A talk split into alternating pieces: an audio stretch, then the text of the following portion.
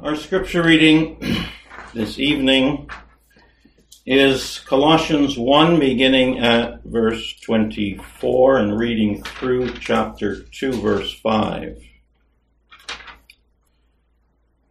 So, Colossians 1, beginning at verse 24, and our text is the, the verses in chapter 2, 1 through 5. Now I rejoice in my sufferings for your sake and in my flesh I am filling up what is lacking in Christ's afflictions, for the sake of his body, that is the church, of which I became a minister according to the stewardship from God that was given to me for you, to make the word of God fully known, the mystery hidden for ages and generations, but now revealed to his saints. To them God chose to make known how great among the Gentiles are the riches of the glory of this mystery, which is Christ in you, the hope of glory. Him we proclaim, warning everyone and teaching everyone with all wisdom, that we may present everyone mature in Christ. For this I toil, struggling with all his energy that he powerfully works within me. And I want you to know how great a struggle I have for you and for those at Laodicea and for all who have not seen me face to face, that their hearts may be encouraged, being knit together in love, to reach all the riches of full assurance of understanding and the knowledge of God's mystery, which is Christ, in whom are hidden all the treasures of wisdom and knowledge. I say this in order that no one may delude you with plausible arguments. For though I am absent in body, yet I am with you in spirit, rejoicing to see your good order and the firmness of your faith in Christ. This is the word of the Lord. So last week in the evening we looked at the first, at the last few verses of Colossians chapter 1. And we saw there how enthusiastic and passionate Paul was about getting the truth of the gospel to the churches for their growth toward maturity in Christ. And as we examined Paul's words in that part of his letter to the Colossians, we considered different perspectives on the gospel that Paul mentions along the way. He wanted the Colossians to be ex- as excited as he was about the gospel and to see its importance for their lives as clearly as he saw that importance for them.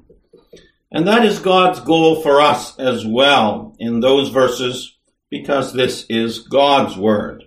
This is one of the greatest needs in our lives to value the gospel and the life that flows from it as we ought.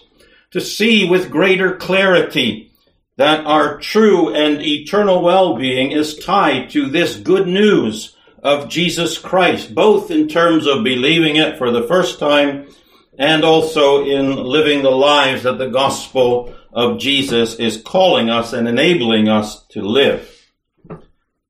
So much of our true well-being is related to how much we value our relationship with God, what God has done in Christ for our salvation, and the riches of the life that Christ through His Spirit enables us to live. What is truly good in our lives has to do with our growth towards maturity in Christ.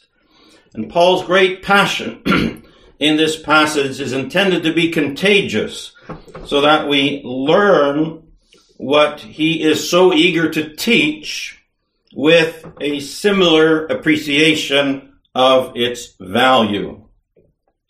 This thought pli- applies equally to the verses we're going to look at this evening. Uh, chapter 2 verses 1 through 5. The overall perspective is the same as the paragraph immediately preceding. The background are false teachers. In the background are false teachers.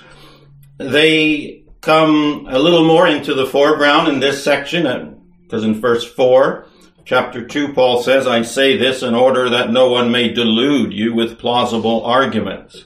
So there were people in the neighborhood seeking to delude the Colossians with plausible arguments, and Paul is warning against these teachers of error and falsehoods.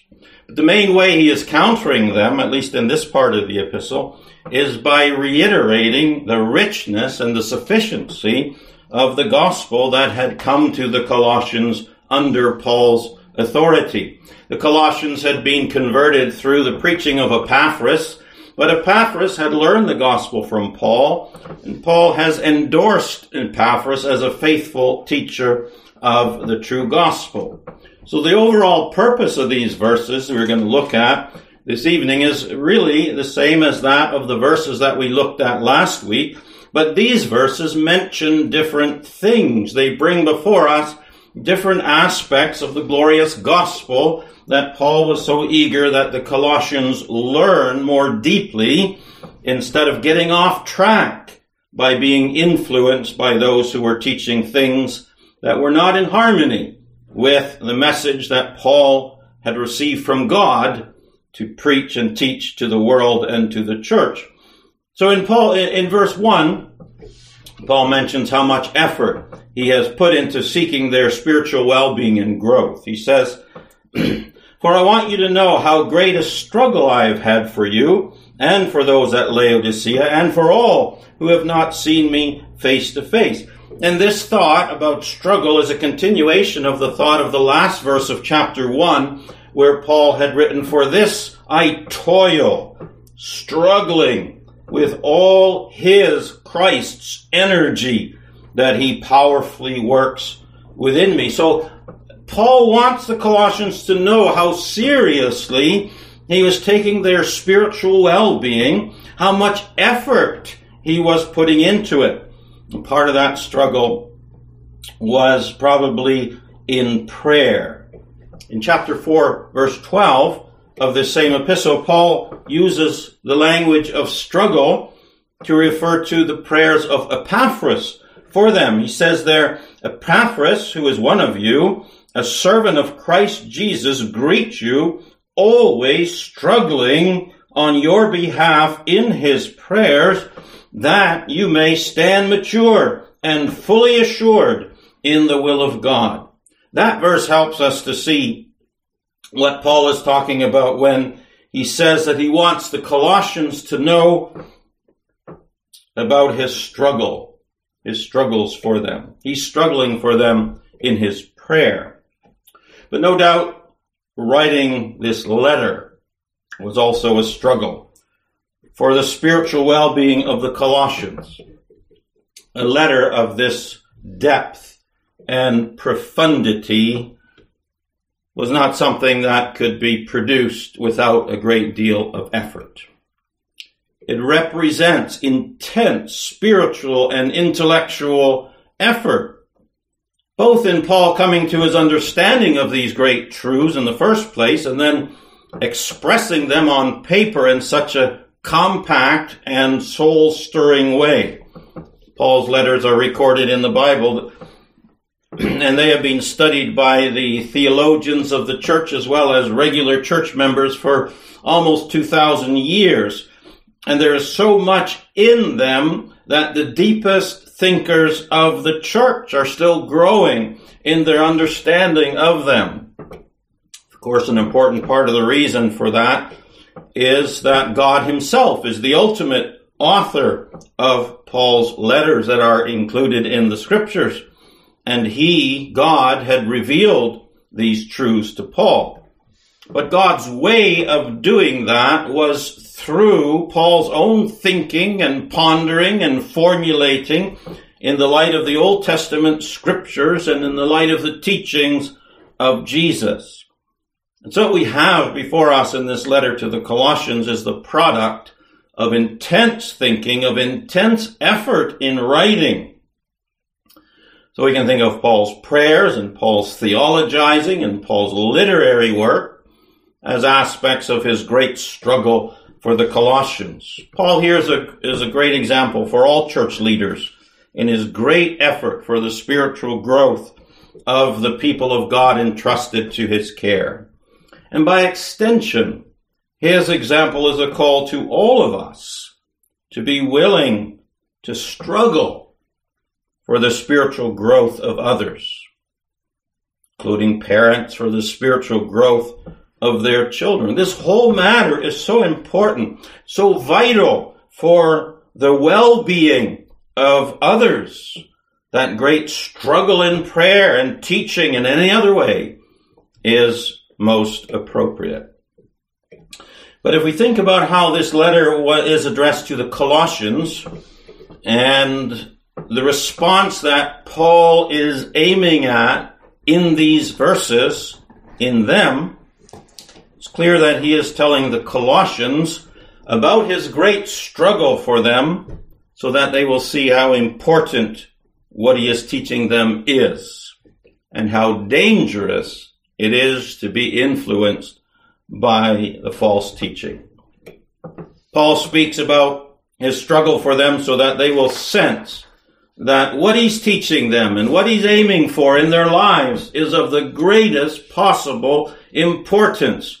and this powerfully affirms the importance of knowing and sticking to the truth of the Word of God. It emphasizes how vital it is for our spiritual well-being and growth to know the gospel message that the Bible, as the Bible teaches it, and not to be swayed by any teaching that does not conform to biblical teaching. Paul is struggling in prayer and in, and in teaching, and his great concern was that the Colossians might grow in their faith and in their life through embracing his teaching and rejecting any teaching that contradicted or distorted it.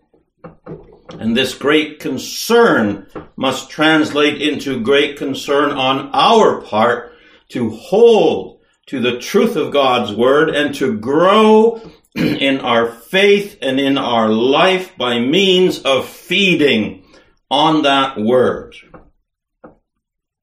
So what does Paul want to see happening in the Colossians and the others that he's writing to that warrant such a struggle on his part? Verse 2 says, that their hearts may be encouraged being knit together in love to reach all the riches of full assurance of understanding and the knowledge of God's mystery, which is Christ.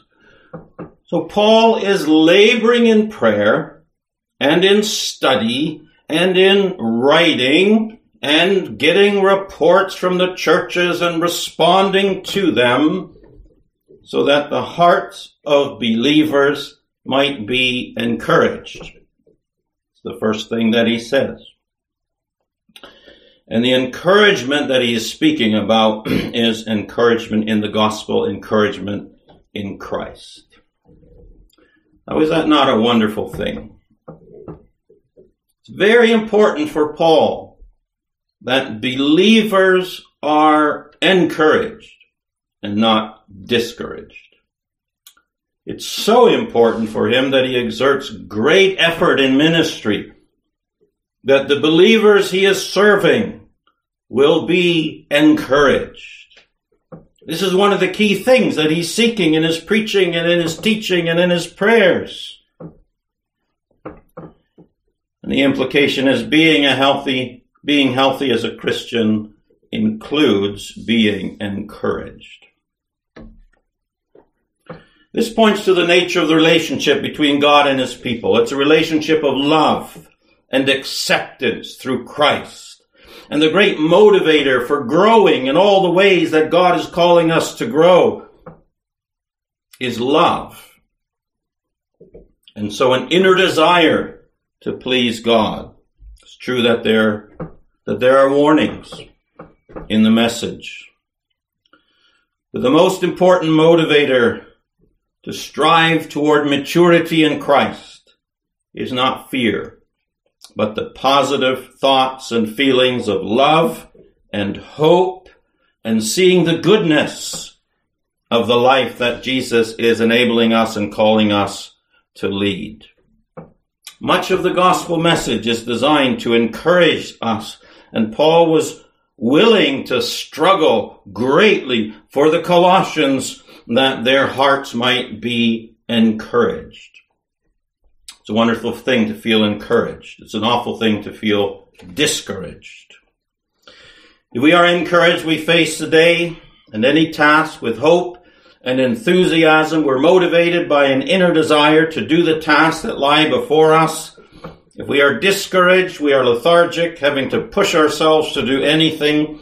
Discouragement saps our energy. Encouragement is energizing. And Paul is saying here that he really wants the truth of the gospel that he is bringing to the Colossians to encourage their hearts so that they will lean into the life that God is calling them to live with the energy of hope. The gospel in the Christian life is intended to change us through the power of a positive attitude toward God and His calling on our lives. The truth of what Jesus has done for us, the blessings that flow from that, that is the best possible news. Our, our sins are forgiven through faith in Jesus. We're empowered to turn from our sins and grow toward maturity in Christ. We live in God's favor and acceptance and love, even though we are weak and so much sin remains in us. We have been given to see that the life that we are called to live is rich and satisfying and right and good. It's hard and there is struggle involved, but there is hope because of the life of Christ in us through his Spirit and because the promise of fullness of life forever in the presence of God beyond this life. It's a glorious thing that God in the gospel seeks to encourage us so that his way of change for us is through being encouraged much more than it is by fear. One of the things that Paul's point here teaches us is the importance of the gospel for dealing with the spiritual and psychological struggles that we face. It's true that these struggles can sometimes be exceedingly complex and difficult to understand and unravel. It's also true that sometimes there is a physical component to them. I'm not suggesting that the gospel will quickly and easily make all our spiritual and psychological struggles go away. However, the gospel is at the very heart of spiritual and psychological health. And it must be at the heart of any counseling that is designed to help us with our mental psychological struggles. Most of our mental struggles result from things like disappointment or they result in discouragement and downheartedness and depression. And most, if not all, counseling is seeking to bring encouragement so that life is viewed with hope and enthusiasm. And from the way that Paul speaks about encouragement in these verses, it's clear that the good news of salvation in Christ is the ultimate source of mental health and psychological well-being. There is room and there is necessity in the world of counseling for training and for expertise in untangling the complex issues that sometimes lead to psychological pain and suffering.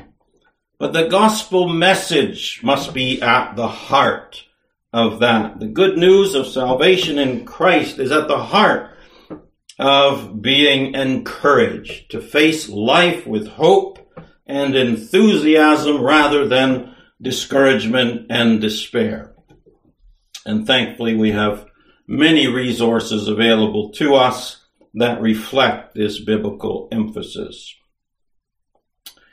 Now, as we continue working our way through our text to this text, we see next that there is a close relationship between encouragement in the gospel and the loving relationships that are to characterize the church. Paul tells the Colossians that he is struggling for them that, quote, their hearts may be encouraged, being knit together in love. The way that these two phrases fit together indicates a close connection between hearts being encouraged in the gospel and Christians being knit together in love. Human beings are designed for relationships. The gospel is about restoring relationships, first between us and God, but then also between people, and especially believers. And those relationships are the foundation of our hearts being encouraged. The church being knit together in love is an important part of the way that our hearts are encouraged in the gospel. To be encouraged, we need to live in the light of God's love for us, but also we need to live in a community of love, which is the church. The gospel leads to fullness of life because it restores our relationship with God and it provides us with a loving community where we belong, where we love and are loved. And we need both. Fullness of life in the gospel requires that we love others as well as being loved by others. The life that God is calling and enabling us to live through salvation in Jesus is a life in which we are willing to give of ourselves to bless others. And it is a life where we experience love and belonging through being embraced and served by our fellow believers in the church. And that's the picture that Paul is drawing for us here when he speaks of his great struggle for the Colossians and others that their hearts may be encouraged, being knit together in love. And it shows us the importance, it shows us how important love in the church is for our spiritual well-being.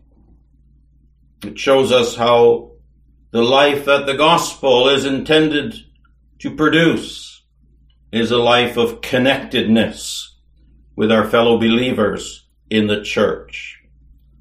Paul's words here show how important it is to have loving relationships with other believers so that the phrase knit together in love describes our experience in the life of the church. One of the great changes that God intends salvation in Christ to make in our lives is the rejection of a self-centered life and the embrace of a life of caring for others. Philippians 2, 3 and 4 is a wonderful expression of this idea. Paul writes there, do nothing from selfish ambition or conceit, but in humility count others more significant than yourselves. Let each of you look not only to his own interests, but also to the interests of others. And then he goes on to say in that passage, have this mind among yourselves, which is yours in Christ Jesus. So being knit together in love is part of what it means to be growing towards Christ likeness. But Paul isn't done yet with his sentence and thus with the point he is making. He has told them of his great struggle for for the Colossians, for others in the church, that their hearts may be encouraged, being knit together in love. And then he continues to reach all the riches of full assurance of understanding and the knowledge of God's mystery, which is Christ, in whom are hidden all the treasures of wisdom and knowledge. So hearts being encouraged and being knit together in love is related to the Colossians reaching all the riches of full assurance of understanding and the knowledge of God's mystery, which is Christ. These things go together. They all belong to the fruit of salvation in Christ. They all belong to what Paul was struggling for for the Colossians and for the rest of the church.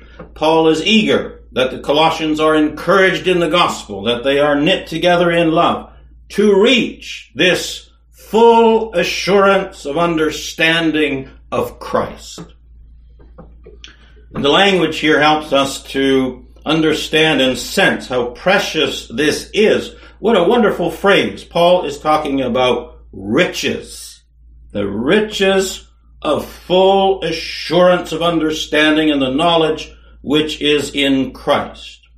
Remember that the context has to do with the Colossians being influenced by false teaching, and so Paul is concerned about the Colossians losing assurance in the Christ centered gospel that he is teaching them. To have full assurance of understanding and knowledge of Christ is riches, Paul is saying. This is a great blessing. This is a great treasure. To be fully confident of the biblical teaching about Christ.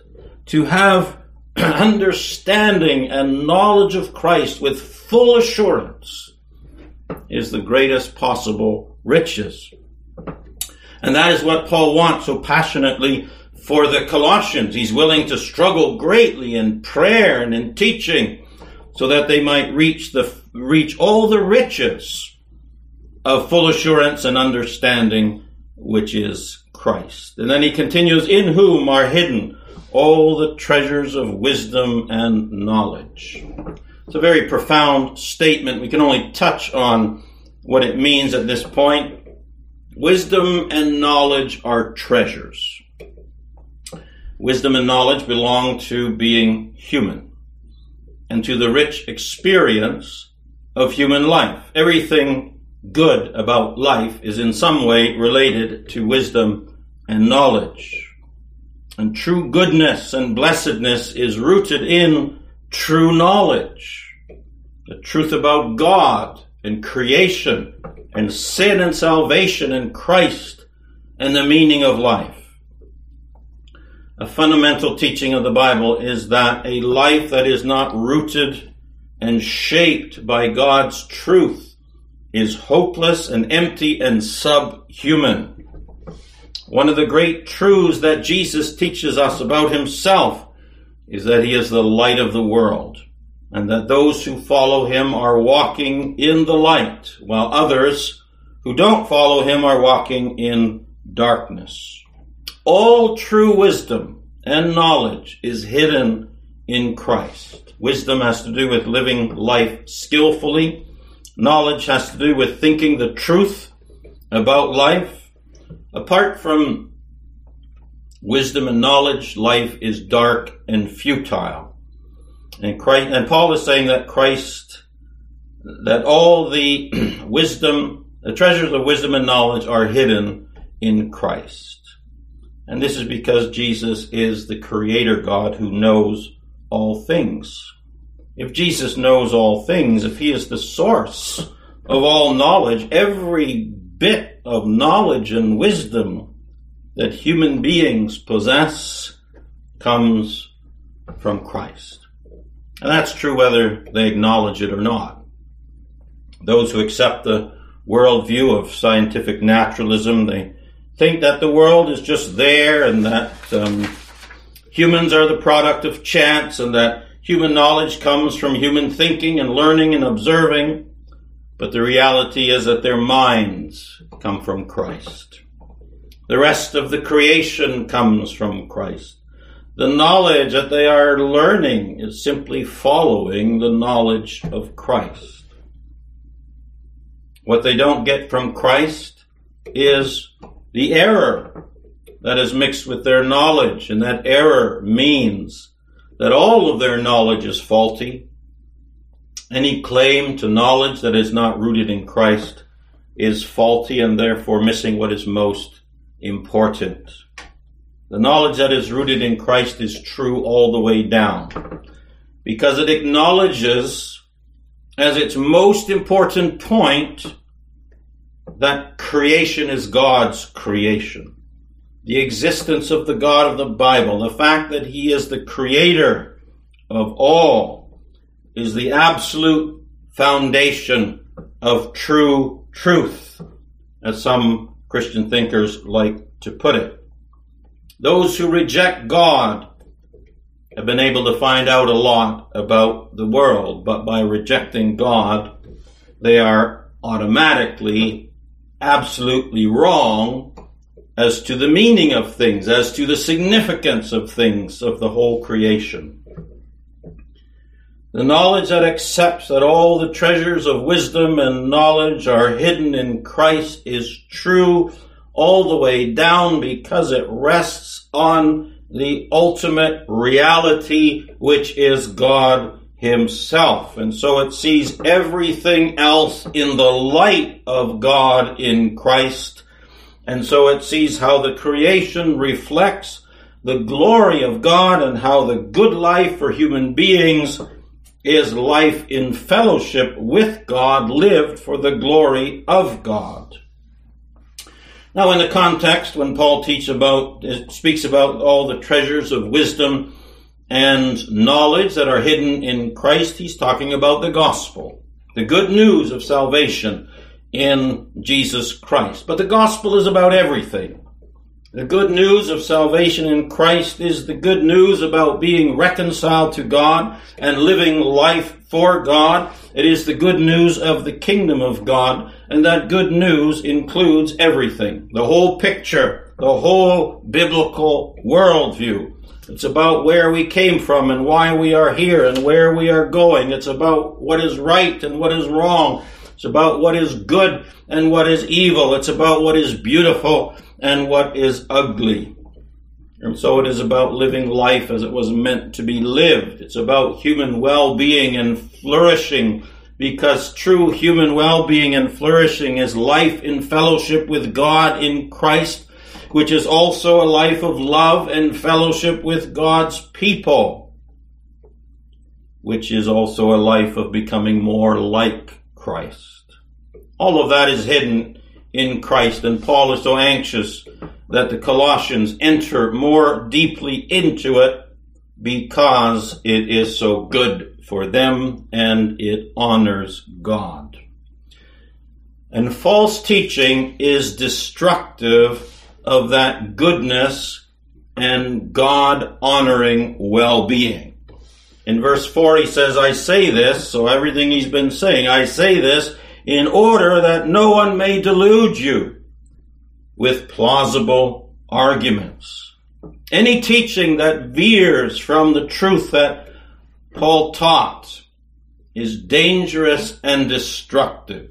That's why Paul is so anxious that the Colossians stick to the gospel that they have heard and that they constantly learn it and embrace it more fully. This is a massive emphasis throughout the Bible. The full truth of God as revealed in the Bible is vital to our well-being.